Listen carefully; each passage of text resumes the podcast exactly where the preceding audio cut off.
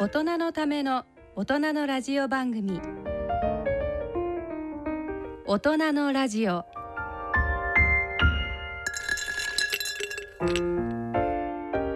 ご機嫌いかがでしょうか？AI アナウンサーの荒木由衣です。7月24日の放送と7月27日の再放送は社会病理学者の安倍賢人さんと歯科医師で作家の人とたえさんが進行します。今回のゲストはラジオ日経の元社長で元大学教授日本経済新聞社元顧問の吉田俊孝さんです。なお進行役の安倍賢人さんはゲストの吉田俊孝さんとラジオ日経の社長時代からお付き合いがあり吉田俊孝さんを社長と呼びかけていますが現在のラジオ日経の吉田京太社長ではないことをあらかじめご承知おきください。2020年7月24日スポーツの日。ご機嫌いかがでしょうか？安倍賢人です。ご機嫌いかがでしょうか？人とたえです。2020年7月24日ですからね。はい。本当だったらうん東京2020オリンピックです。あれなんだよね、はい。本当はあのー何県だっけか石川県の石川県の代表で、はい。オリンピックの聖火ランナーでね、はい。うん。もうそれ走ってて。それもあれなのかな？うん。あのーキープされてるの？来もちろんです。もうそれ最大関心事であのちゃんと確認して大丈夫です。なるほど。なるほど、はい。じゃあその地位は安定してんだね。はい。オリンピックっていうとうんここからが安倍先生のちょっと力技ですけどはい。今日はね、えーリスナーのあなたにですね特別なスペシャルゲストをねはい。特別なスペシャルってこれダブってんですけど、えーお招きしております。えー元ラジオ日経の社長さんでいらっしゃいます吉田社長をお迎えして今回のお7月24日進めたいと思うんですが社長。はい。これオリンピックっていうの言葉を聞くと何か思い出されることありますか？うん、そうですね。私新聞記者の駆け出しでその入社して最初の年でしたんでね。うんあのーオリンピックの手伝いをやったちょうどね1964年のオリンピックです前回ですよね。えーその思い出があるけれどもしかしまあ昔の話ですね。56年前ですもんねそうですね。1906だけど結構ほらあのーテレビとかで今ほら一般の人にコメントを聞く機会増えましたよね、うん。そうするとなんかほらあのー子供の頃見たオリンピックをもう一回うん。東京でっていう人いますからみんなそうですよね。ね高齢化がどんどん進んでるから結構だからその64年のその最初のオリンピックについての記憶を持ってる人っていうのはまだ数としてもかなりいるんですよね。はい。そうですよね、はい。ちょっと社長お休みいただいてちょっとハガキの方にあ、はい。メールの方にね、うん。えー行きたいと思います。横浜市女性のはい。のみさんからのメールです。うん。たえ先生。はい。かっこ一人飲みたえさんが大好きな主婦42歳です。ありがとうございます。やっぱりたえさんの人気なんですね。嬉しいですね、ええでたえさんのはい。台湾と自転車、鹿のお話リスナー側へ分かりやすく噛み砕いてご説明にて、えー情報を豊かにさせてくださるこちらのラジオ番組に私は引き込まれ大好きな番組となりました。うん安倍先生との話の掛け合いもいつもクスッと笑ったりこのコロナ不安の中月1回癒しの時間自分の歯へのお私学勉強時間となっていますと。安倍先生のこともちょっと気遣ってくれてると。いやー好きじゃないんですか、えーところでたえさん。はい。たえさんの私学部6年。プラス大学院などその学生時代の勉強時間。どれだけ大変であられたのかたくさんの時間を勉強に費やした濃密な大学時代のことをお聞きしたいと思っています。それと、えー歌手グリーン。はい。グリーンさんでいますよね。はいそうですね。たちの歯科医になるまでの映画を見ましたが歯学部生の勉強はとにかく夜中までやらないとついていけない、えー間に合わなかった。うん寝る時間はなかったという内容にて、うん。えー、タイさんがどんな大学生活であられたのかぜひ伺いたいです。女子同士で行くような好きなお店通いはどんなところだったのか。ですとかタイさんが部活はなされていたのか。一般の人はなかなかわからない。私学部大学生活はどんな感じであったのかを知りたいです。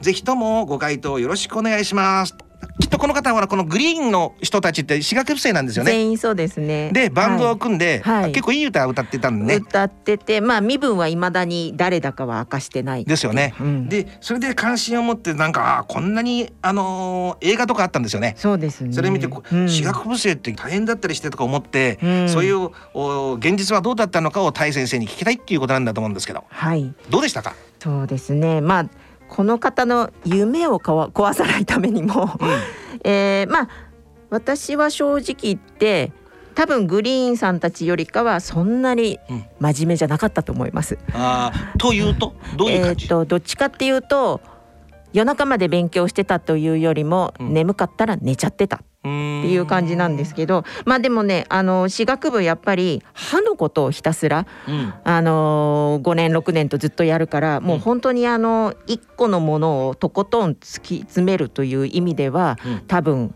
こんなことまでっていうようなことをやると思うんですね。で例えばその歯の模型をねうん削ったりとか、うん自分で作ったりとかちょっとどっちかっていうと図が工作に似てたりとか。あーあのー芸術系のうんそういう彫刻みたいなことをやったりとかもするので、へーまあ、結構その器用な人が多かったと思います。手先がね、うん器用な人ね。いろんなね。うんでまあそういうので例えば一番面白いのは、まあ、歯の金属作る時にうん結構みんな金とか銀とか溶かす自分でつ溶かして銀歯とか作るんですけど、だんだんそれが手の込んできてうん。指輪を作ったりとか、ネックレスを作ったりっていう超金心みたいなことをみんながやって、まあ、好きなあの男の子は女の子の指輪を作ってあげたりとか、まあ、女の子は自分の好きな形の、えー指輪を作ったりとかっていう風に遊んでたので、うん。まあ、そういう意味でいろんなことが体験できたのがその大学時代の思い出かなと思いますね。6年間歯だもんね。1年生の時から専門の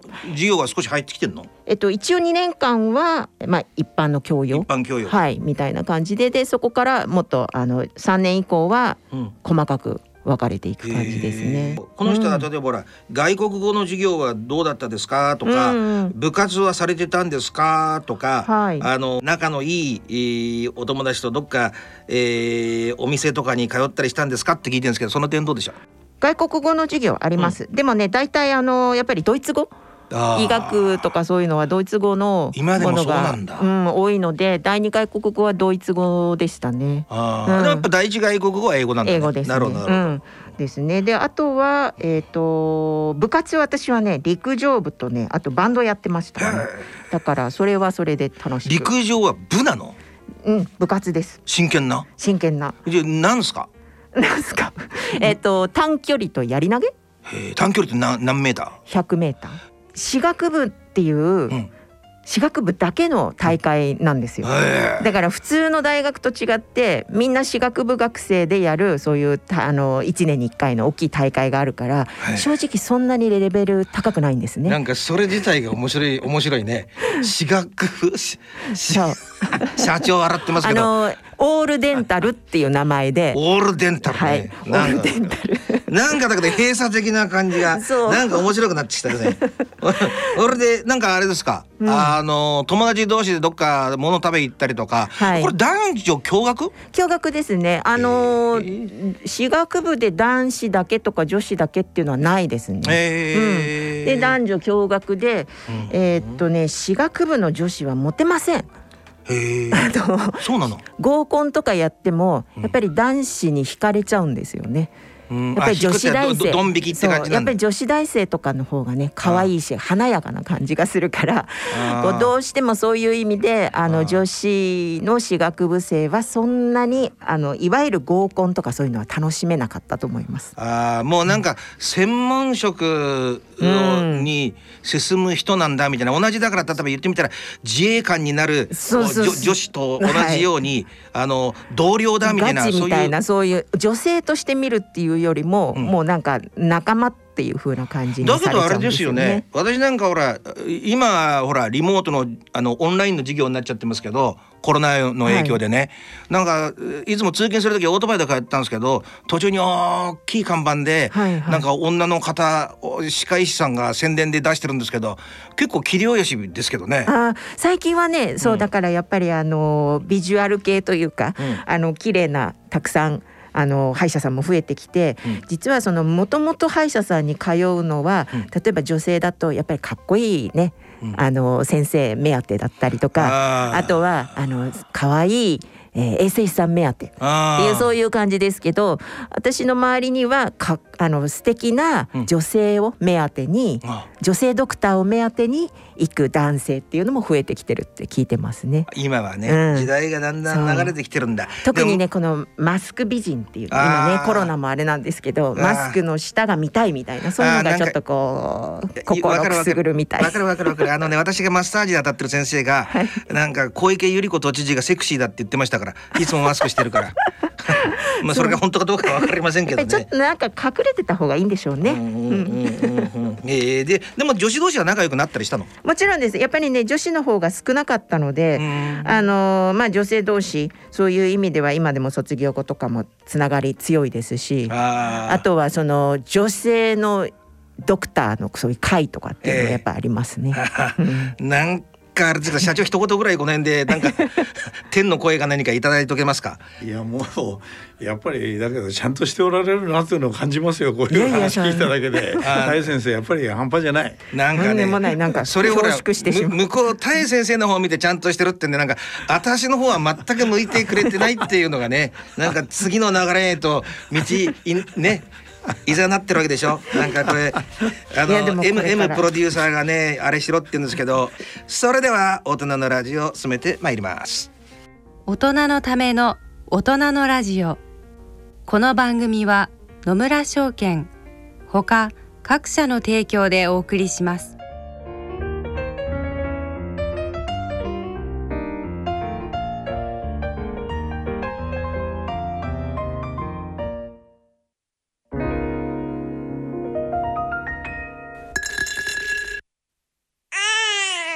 人生100年時代。100年の人生をどのように生きていますか？大きくなったらケーキ屋さんになりたい。結婚しても今の仕事が好きだから続けたい。自分が作った料理で世界中の人を幸せにしたい。いつまでも元気でいたい。80歳でフルマラソンを完走したい。夢はどの世代でも大きく広がるあなたの人生夢無限大。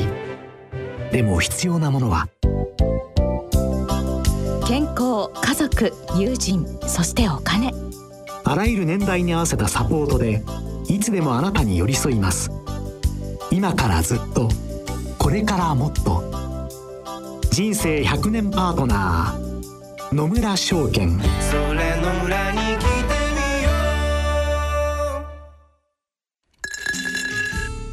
大人のための大人のラジオ。うゲストのコーナーです。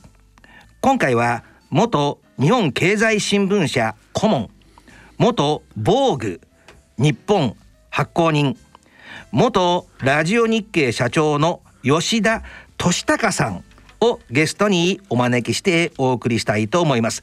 吉田社長よろしくお願いいたします。はいよろしくお願いします。タイさんね。はい私なんか言ってみたら、はい。こうなんか地べたをこう這うようなあのーそういうね学生の時もそうですけどでこうなんかね持って生まれた人っているんですよね。うこう上層のこうずっといける人ってそういう人がどうしてそういう風になってるのかっていうのはねあなんか言ってることわかりますか？わかりますわかります、うんだから。もう今私の前にお二人いらっしゃる時点で何かが違ってます で早速なんですが少年時代、えー、1942年東京生まれってなってますけど、はい。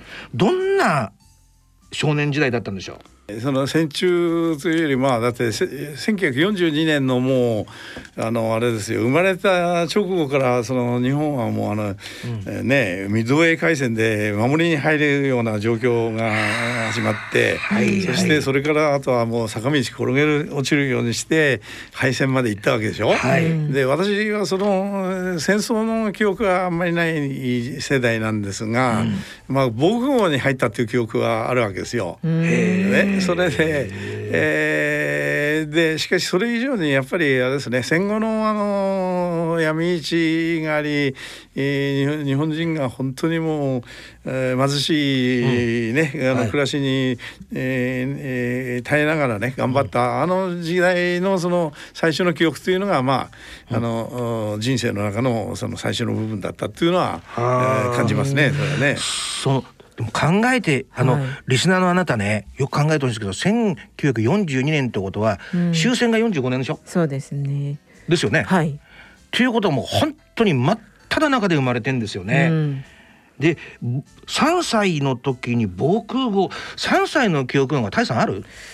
ねえよっぽどだからやはり社長の中で何かこう防空壕これはね社長ね今思い出すと明確にそのなんか状況が浮かぶんですか？それともなんか、うん、どういう記憶なんだろう？怖いんだろうか？あの怖いという記憶よりもとにかくこの、えー、むしろのようなものをそのね、うん、あの縦穴縦穴というかこの、うん、えー、崖の一部を削り取ったところの狭い、うん、えー、スペースにその、むしろをあのかけてですね、はいはいはい、それで、えー、とにかく真っ暗であの土の匂いがしてっていうね。そういうだけそのことだけですがとにかく空襲警報の中でみんなで、えー、そこに逃げ込もうっていうそういう、雰囲気っていうかね。それは記憶の中に夜夜。非常に夜ですか？いやいや昼間でしたね、えー、お父様お母様もご一緒だったんです。父親は戦地に行っててあの一緒ではなかったけども、はい、母と姉ですね、やっぱりおぼろげにやっぱりなんかあの体で覚えてるんでしょうね、ね、体感してるんでしょうね。うん、ででその後、えー、麻布中学校麻布高等学校と、うん、まあはっきり言って名門ですよね。ねこの頃はどんなあれですかね記憶が残ってますか？うん、だからあの麻布という学校はもうあのあんまり細かく指導しないですね。先生が生徒で自由に勝手にやらせとくっていうのがまああの非常に特色があるそういう面でそういう意味では非常に面白い面白い学校ではあるんですけども。まあ、そのだから悪い面ではだからあの、うん、最初はとにかく神道みたいにして確かにできる子がみんな来るんだけど、うん、えー、6年経って卒業する時はただの人になってるっていうそういう面もいっぱいあるわけですね。でまあでもあの、えー、勉強にその打ち込まなかった分だけ、まあ、勝手に好きなことやらせてもらったなっていうそういうね楽しい思いはいっぱいありますね。うん、じゃあ元から集まってくる粒がいい粒が集まるんですね。それはまあその受験勉強的なその偏差値的なことだけなら、うん、そういう学生があの入ってくるというでも今伺った感じだと意外となんかバンカラ的ななんか放任主義的な、うん、あんまりコントロール先生たちがするんじゃないっていうことですよね。そうその通りですね。そんなに介入しませんね。好きなようにやっとけっていう感じですね。じゃあ今思い返してみると楽しい思い出の方が多いですかね。そうですね。あの友人たちもだからあんまりガツガツしてないしね。ああ、なるほど。なんか親友とか記憶に残ってる人でなんか有名になった人とかいないんですか、えー、割合皆さんがご存知かなと思うのは山下洋介君ですかね。山下洋介君ってあのジャズピアニストです。ああ、えー、ジャズピアニストね、えー、芸術の方面にも。仲良しだったんですか、うん、あの学校だってクラス入れ替え立ち替わりいろんな形でその接点がありますんでね、うん、中学校入るまでは試験があったんでしょ？もちろん難しいですよね難しいですそ受験勉強だけはなんかちゃんとややんなきゃいけなかったああやっぱりそこまではやったんだ、えー、一言麻布でよかったなって思いますか？そうですね。あのあの縛り付けられないしその自分で結局最後はあの自分でリスクを取ってちゃんとやれよっていうのをねいやおなしにこう叩き込まれるような気になってたっていう意味ではねそうかもしれないそんな若い時からそういう、うん、なんか私なんかこういうとこからちょっとなんかそれてっちゃったんだな。何の楽しい思い出もなかった。そうなんですか、うん、まあ私の人生はどうでもいいんですけどへえでそれで大学進学しますよ大学はどちら？だから早稲田ですね。の何学部ですか？政治経済学部っていうのがありましてね。やっぱりなんで政経を選んだんでしょうね。文学とかそういうのをやる気にも別になってなかったし、うん、えー、政治経済学っていうのは面白いかなっていうね、うん、単純に世の中が動いてるいろんなものの中にそういう要素がいっぱいあるからね。当時のだからほら高校から大学に上がる時の吉田青年っていうのは第三者から見たらどんな人物だったんでしょうかね。いやもう言われながら頼りのないそんなに大きな志もなくですね。あんまり目立た目立ってなかった。うん、そんな別に目立つほどのことは何もなかったと思いますよね。でも野球とかやられてたんでしょ。うん、それ野球は好きだったんですけど、みんなあの時代はみんな野球が好きでしたよ。じゃあ特に強い社会性を抱いていたとかそういうこともなかったわけだ。それはないですよ。あなるほど。それをちょっと聞きたかったんですよね。うんで大学の時になんかちょっと思い出すことって何かありますかね？いやもうあの早稲田大学ってもうとにかく学生の数だけやたら多い大学だから、はい。はい、とにかく人間人様々だなっていうのをね、思い知らされたという気はしますねそれはね。えー、当時だで早稲田もバンカラですよね。うん、そうするとあれですか？足元は下駄ですか？それはそれはないですね。あそれはない。えー、あない その時代はもう 靴はちゃんと履いてました。へえ。なんかおぼろげに何かになろうとかそういうこと考えてなかったんですか？大学で。いやいやそれは考えてましたやっぱりあのどういうことを自分の職業にしていくかってこれは自分なりに非常にこう関心があったもんだから。なんですか？何っていうふうに言う以前にまずその。どうやってなんかそのちゃんと生活していくかっていうのをねそれ考えますよね。あの時代やっぱり本当に日本がそんなに豊かじゃなかったっていうのもあるし、うんうん、高度経済成長の前のその辺から始まってくるわけなんだけど、うんうん、まだまだそういうその豊かさを実感できるような年、うん、世代ではなかったということはありますよね。だから、いかにして自分が職職業的にきちっとしたことをやるかっていうところがまずすごく大きな義務感みたいな、それはそれはありました。それってやっぱりそのほら3歳のほら防空壕のおぼろげな記憶とか一番貧乏だった頃の日本がまだ焼け野原みたいな時ですよね、そういうことも多少は影響してたと思いますか？今。いやそれは大いに影響したんじゃないですか？そのそれはだって、えー、私だけじゃないですよ。みんな誰もがそうだったと思いますよ。なるほど、えー、うん、いやおそらくねこの今のその社長の世代の人たちがどういう思いをして生きてきたかっていうことはね今の若者たち知らないと思うんですよ。ですからやっぱりそこはねあのお分かりやすく説明してあげることは社会的に意味のあることだと思うんですよね。はい。ね。だからそうですよね。やっぱりなんかお金に変えられるような技技能とか技とかそういうのをどうやったらその習得できるかっていうのはねそういうことでもう車の運転免許を取るんだって。それで遊び物っていう発想じゃなくて極端に言ったらそのそれでそのトラックの運転手やるかなっていうぐらいの、ね、それから私あのタイピストのあの学校に通ってなんかあの1分間50ワードの職業的な免許まで取ったりしたんですよね。それもそういうまあ時代背景の中での話ですよね。でもそこでタイピストってが出てくることがなんかね、あの後につながりそうな感じがしますよ。うん、というかまあでも私だけじゃないですよ。これ本当にねさっきも言ったようにね。うん、でだから一番そういう意味で私自身がその時間とエネルギーを割いたのはまあ大学でフランス語を勉強したっていうんですかね。フランス語英語にかなり勉強を。なんでこれはフランス語だったんですか、ね、フランス語が楽しかったの？うん楽しかっはですね、うん、あの第二外国語で取っただけなんだけどそれはなかなか楽しかったです。英語よりもこっちのは楽しかったんですか？英語も面白かったんだけどやっぱりだあのフランス語っていうのはなかなかやっぱりやってみるとね、うん、楽しいんですよ。何がですか、うん、あのね、まあ、自己表現のその手段としてねなかなかいい言語なんです、うん、自分をそのいかに表現するかそれはあのえー、うん、なんかわなんかわかりますそれはまああの別に英語でも同じように表現そのそういう自己表表現のための非常にいい要素がある言語だといやでもフランス語の方がやっぱりほら、なんか恋愛とかね。ロマンを感じる、えーそういうのをやっぱりああるんだと思うんですよね。はい。あの私がね美しいですよね音とかそういうそうそうそうそうそうそう、あのアランドロンとかね、なんか、あのでもほら一ヨーロッパの国の俳優だけどあそこまでねあの世界で名前を通るってことは、うんやっぱりそんだけなんかフランス、うん、当時はね特にそうでしたね。ありましたよね。うん。特に日本のその1960年代えーっていうのはやっぱりフランスの映画とかね、えーヌーベルバーグなんかの映画が入ってきたりしてすごくね、んそういうフランスが今に比べたらはるかに高い位置にいたんです。だからもう私自身ものあの、えー思い出としてもだから大学の頃勉強したんですよ私本当に。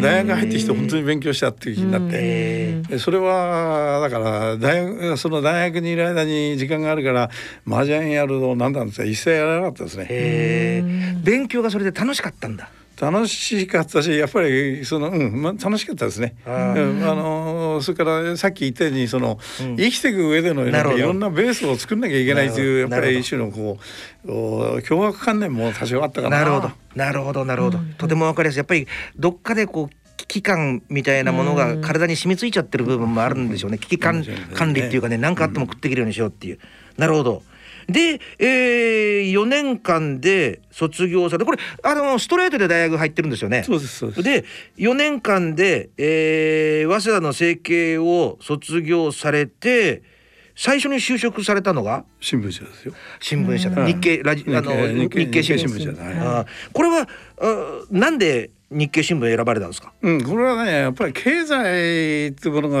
ものすごく時代を動かしてるっていうのを、うん。もうあの感じてたしね。なるほどなるほど。それからそういうものに関わるところで何か自分も仕事ができたら面白いだろうなというふうには思ったんですね、漠漠然とね、うん。ただその時点であの新聞社の仕事が自分にどれだけ合うかとあの、フィットするかどうかっていうのはそういうのは全く分かんないでね闇夜に鉄砲を撃つようなもんなんですよ。あうん、だからそこでその職業とその自分との相性が悪かったら、多分違う人生になってたんだろうと思うんだけど、私は非常にあのその新聞社とのその新聞社ってまあ一種のジャーナリズムっていう非常な、あの大きな枠で捉えた場合にはそれと相性が良かったのが非常に幸せだったなというふうに思いますね。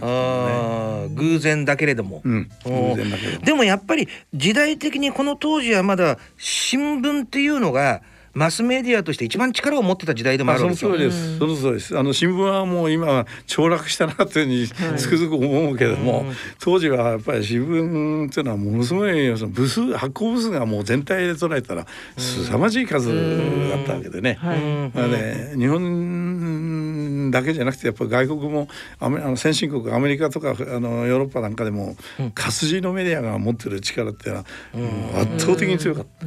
なるほどね。でこの新聞社はトータルでいうと何年勤められたんですかね？日経新聞うん、だって私最後に、えー大学の先生になったんだけどその時までのだからその間はだからあの、えー関連企業のその経営的なことをやってましたけども、もう40年超える年月です。その間に社長どんな出来事があったかっていうのをちょっとね、えー一つ一つなんか洗っていきたいんですけどでもさ最初にちょっと聞いちゃった方がいいのかな。特に新聞社時代に記憶に残ってることを全部で5つ挙げてくれてたらないとないとないとないとないんでしょ。難しいいやそれをやっていただかないと。まあえーそう一つ僕はあの経済記者をからスタートしてるもんだから、大蔵省担当だったんですね。大蔵省ね。えーはいはいえー当時のね、うん。それで、えー当時のだから大蔵大臣って田中角栄さんですよ。最初はね駆け出しの記者の時のね。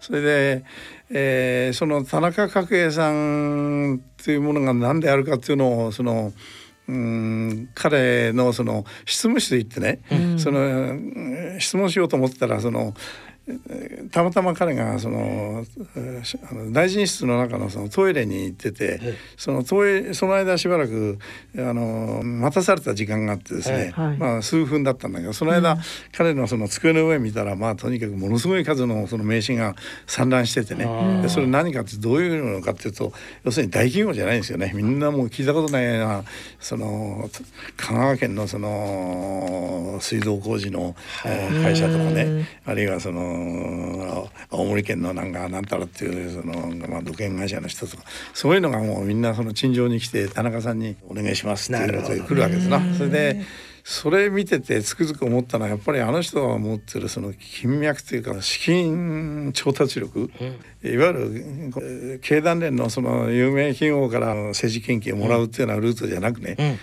ほとんど聞いたことないような企業からお金が入るような仕組みをね作ってたっていうことだなんでねそれはつくづくその名刺の散乱してるあの状態を見ながらあ田中さんっていうのはやっぱり結局やっぱこういう金脈の問題にどっかでつながるようなことがあるのかなっていう予感があったんだけどね。はあ、予感がね。予感があったそれが最後はさんから失脚しちゃうところまで行くわけだけど、まあちょっとそれが経済記者の中の最初のあれでしたかね。すごい強い印象でしたかね。社長もう一声聞きたいんですけどね。田中あ元総理ですよね。どんな人だったですか？いやそれはやっぱりあのもう何万人に一人という才能を持った人間であったことは事実じゃないですか。などどういうところにそれを感じましそれはそのエネルギーのその、えー、総量がもう桁が違ったっていうのが一つと、それからまあ自分でコンピューター付きブルドーザーっていうふうに命名してたけども判断っていうか決断の速さね。これこれがやっぱり素晴らしい素晴らしかったですね。それはね。ただし結局彼はやっぱりその自分の周辺のその人たちにその成果をばらまいたという意味でね、なるほど。結局のところそのあのじゃあアフリカの難民のためにお金使ったわけじゃないんですよやっぱり。だから自分がそうやってその集金マシンをフルに稼働させて集まってきたお金はやっぱり自分の派閥をその広げる広強強化するために使ったっていう意味じゃね、うん、まあやっぱり金権的な人であったことはもう間違いないな。るほど、なるほどなるほどね。でもどっかしらやっぱり憎めない部分もあったんですかね。それはもう確かに普通でない何とも言えずやっぱり引きつけるものは確かにあります、で社長が会われた頃社長おいくつですか？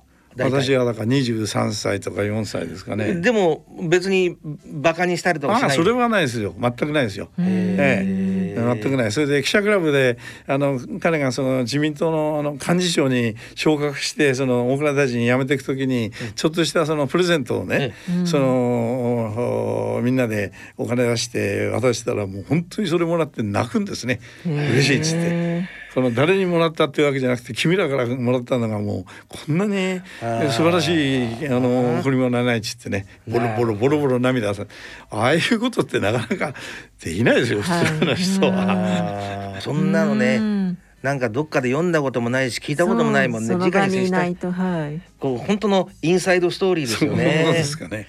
うん、なるほど。で少しずつあの日経新聞社に勤めながらも人生が変わっていくと思うんですけど、うん、ここでスタンフォード大学に留学の機会を得たと、うん、おいこれがおいくつの時ですかね？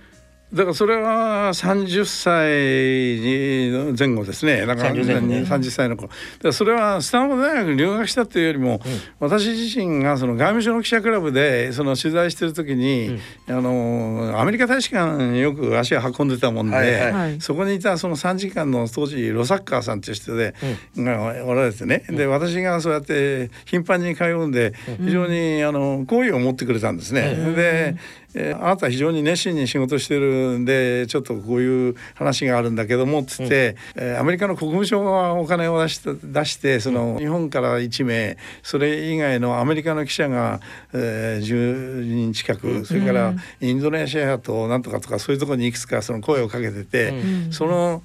そのそういう形でスタンフォード大学にあの席を置きながら、うん、プロフェッショナルジャーナリストのそのフェローシップっていうものを運営しようと思ってんで、うん、えー、あの立候補しませんかっていうまあ応募しませんかっていう話ですよ。でそれは一応試験はあったんだけども、あの採用してくれて、はい、それで私がだからそのカリフォルニアのスタンフォードがあるあのパラアルトに、はいはいはい、まあ1年弱でしたけどいたんですね。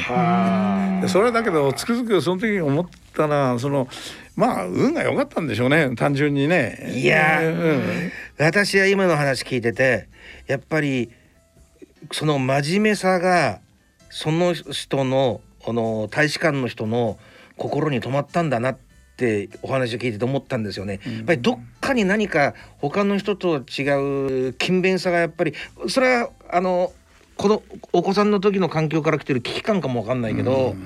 なんかやっぱあったんじゃないんでしょうかね。うん、だけどそ私はその後のあのそのことを思い出すんですがねよくね、うん、運っていうのはね、うん、その2つのケースがあってそこにあるっていうことに気が付かない人が多いんですよね。